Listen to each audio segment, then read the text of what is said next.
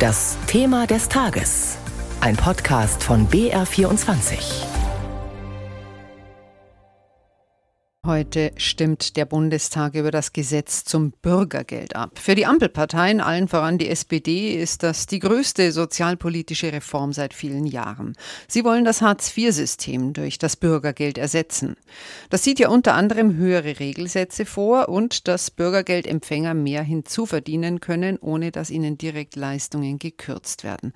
Doch um dieses sozialpolitische Projekt der Bundesregierung ist ein heftiger Streit mit der Union entstanden. Das Vorhaben Vorhaben steht auf der Kippe. Uwe berichtet. Bundesarbeitsminister Hubertus Heil, SPD, wirbt für das Bürgergeld. Hier bei einem Lokaltermin am Tag vor der Abstimmung im Bundestag. Wir wollen mit dem Bürgergeld dafür sorgen, dass Menschen, die in Not geraten sind, verlässlich abgesichert werden. Das ist ein Gebot des Sozialstaates. Aber dabei dürfen wir nicht stehen bleiben. Wir müssen Menschen aus der Bedürftigkeit rausholen. Wie das mit Hilfe des Bürgergelds funktionieren kann, zeigt Heil durch seinen Besuch bei einem Start-up-Unternehmen, das inzwischen mehrere ehemals Langzeitarbeitslose angestellt hat. Einer davon ist Andreas R. Über fünf Jahre hat er Hartz IV bekommen, sich von Maßnahme zu Maßnahme gehangelt. Dann kam seine Chance.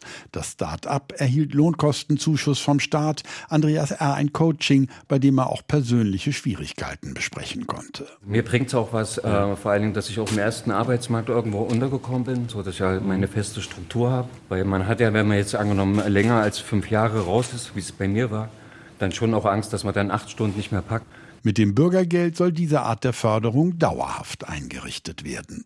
Für die FDP ist beim Bürgergeld etwas anderes wichtig, Fraktionsgeschäftsführer Johannes Vogel. Wir brauchen mehr Leistungsgerechtigkeit und Aufstiegschancen. Und das finden Sie im Entwurf des Bürgergelds, zum Beispiel durch die überfällige Reform der Zuverdienstregeln, die dafür sorgt, dass sich Anstrengung stärker lohnt und mehr Menschen sich werden rausarbeiten können aus der finanziellen Hilfsbedürftigkeit. In den ersten beiden Jahren der sogenannten Karenzzeit sollen Betroffene ihr Bürgergeld erhalten, ohne dass ihr Erspartes bis 60.000 Euro dabei belastet oder angerechnet wird.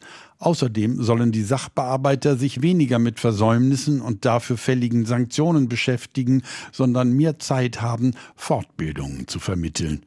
Denn an Qualifikation fehlt es Langzeitarbeitslosen am meisten, argumentiert die Regierung. Die Union lehnt das Bürgergeld ab, weil sie fürchtet, dass zu viel gefördert und zu wenig von den Betroffenen gefordert wird. Deshalb schlägt Fraktionschef Friedrich Merz vor, zunächst die Anhebung der Hartz-IV-Sätze getrennt von der Bürgergeldreform abzustimmen. Weil wir insbesondere denjenigen eben wirklich helfen wollen, die jetzt von Inflation und äh, Preisentwicklung bei Lebensmitteln in ganz besonderer Weise betroffen sind. Das sind diejenigen, die Hartz IV bekommen und die auch die müssen Sicherheit haben. Und zwar die Sicherheit, dass sie ab Januar mehr Geld bekommen. Im Bundestag erhält das Bürgergeld mit den Stimmen von SPD, Grünen und FDP voraussichtlich eine Mehrheit. Im Bundesrat könnte es an den unionsregierten Ländern scheitern. Und über das geplante Bürgergeld hat mein Kollege Manfred Wöll vor etwa einer Stunde im BA24-Thema des Tages mit Ulrich Schneider gesprochen, dem Hauptgeschäftsführer des Paritätischen Wohlfahrtsverbands. Die Regelsätze sollen angehoben werden. Das ist jetzt aber auch nicht mehr der ganz große Zankapfel. Da macht ja auch die Union mit. Die Frage ist, um wie viel? Die Ampel hat vor, den Satz für Alleinstehende auf 502 Euro mhm. zu erhöhen. Sind etwa, ich glaube, 53 Euro mehr als bisher. Jetzt haben Sie, glaube ich, erst gestern äh, wie, wieder gesagt, ist alles zu niedrig. Der Satz für Alleinstehende, der müsse auf 725 Euro im Monat angehoben werden. Wie kommen Sie auf diese Zahl? Das ist nicht ganz unkompliziert. Das äh, Arbeitsministerium berechnet seine Zahl ja danach, nach einem sogenannten Statistikmodell. Da schaut man sich an, wofür geben arme Haushalte eigentlich ihr Geld aus. Und das ist auch in Ordnung. Wenn man sich das anschaut, kommt man auf 725 Euro.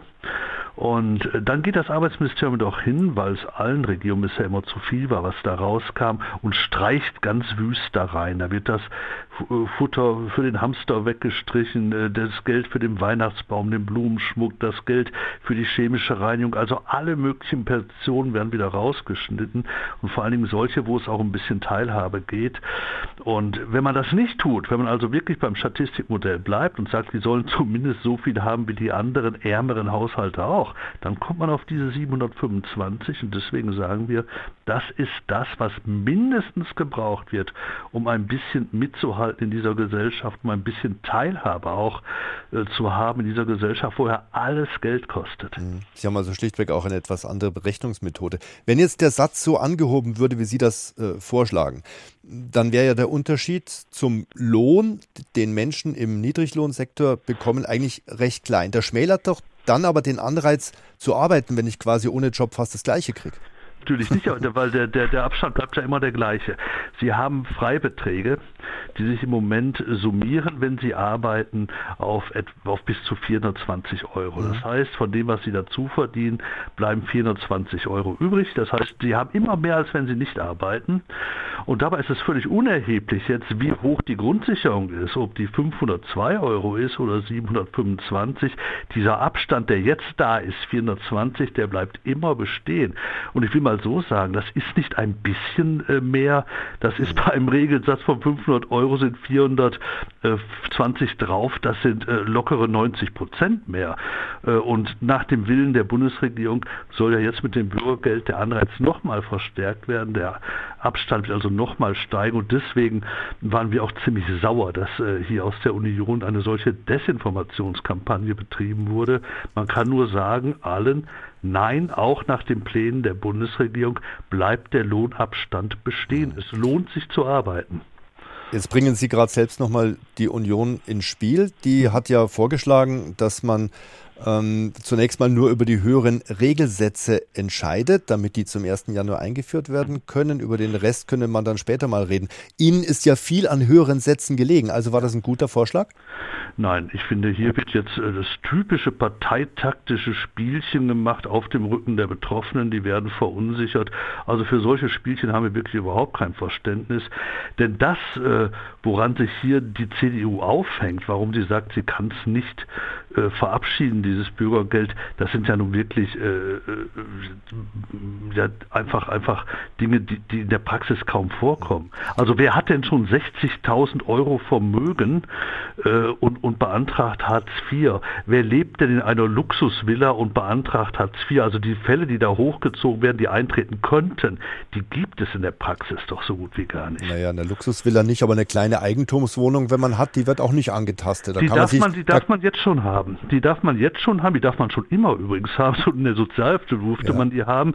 Wenn jemand eine kleine Eigentumswohnung hat, wird die bewertet und es wird geschaut, ist es eine Wohnung, die vertretbare Kosten hat beispielsweise, das ist das eine. Und das andere ist, die im Vermögen etwas darstellt, was jetzt nicht übermäßig ist. Und dann, wenn es nicht so ist, dann darf man die behalten. Es wäre schlimm, sonst würden ja insbesondere viele alte Menschen, die in ihren kleinen Häuschen wohnen, äh, ausziehen müssen, weil sie Altersgrundsicherung beziehen. Das, das also so hart war der Gesetzgeber noch nie.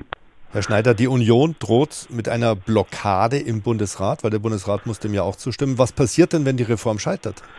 Wenn die Reform scheitert, also erstmal im Bundesrat, äh, wenn es da scheitert, und man kann fast davon ausgehen, dass es dort scheitert zum jetzigen Zeitpunkt, denn die Union ist ja wild darauf, den Vermittlungsausschuss anzurufen, dann wird dieser zusammenkommen, man wird sich einigen müssen, Vermittlungsausschuss ist eine Blackbox, man weiß nie, was da rauskommt, dort besteht die Möglichkeit, alle wüsten Gesetze zusammenzuwerfen und irgendwelche Deals zu machen, wie auf einem Bazar sozusagen. Ich gehe davon aus, dass am Ende aus dem Vermittlungsausschuss aber noch was was rauskommen wird und bin eigentlich guten Mutes, dass keiner jetzt wirklich äh, den Menschen das antun will und zum 1. Januar nicht diese wenigstens 50 Euro mehr auszahlen will. Ich gehe davon aus, der Vermittlungsausschuss wird ein Ergebnis vorlegen. Der Hauptgeschäftsführer des Paritätischen Wohlfahrtsverbands Ulrich Schneider heute früh im BR24 Thema des Tages mit Blick auf das geplante Bürgergeld, über das der Bundestag heute abstimmt.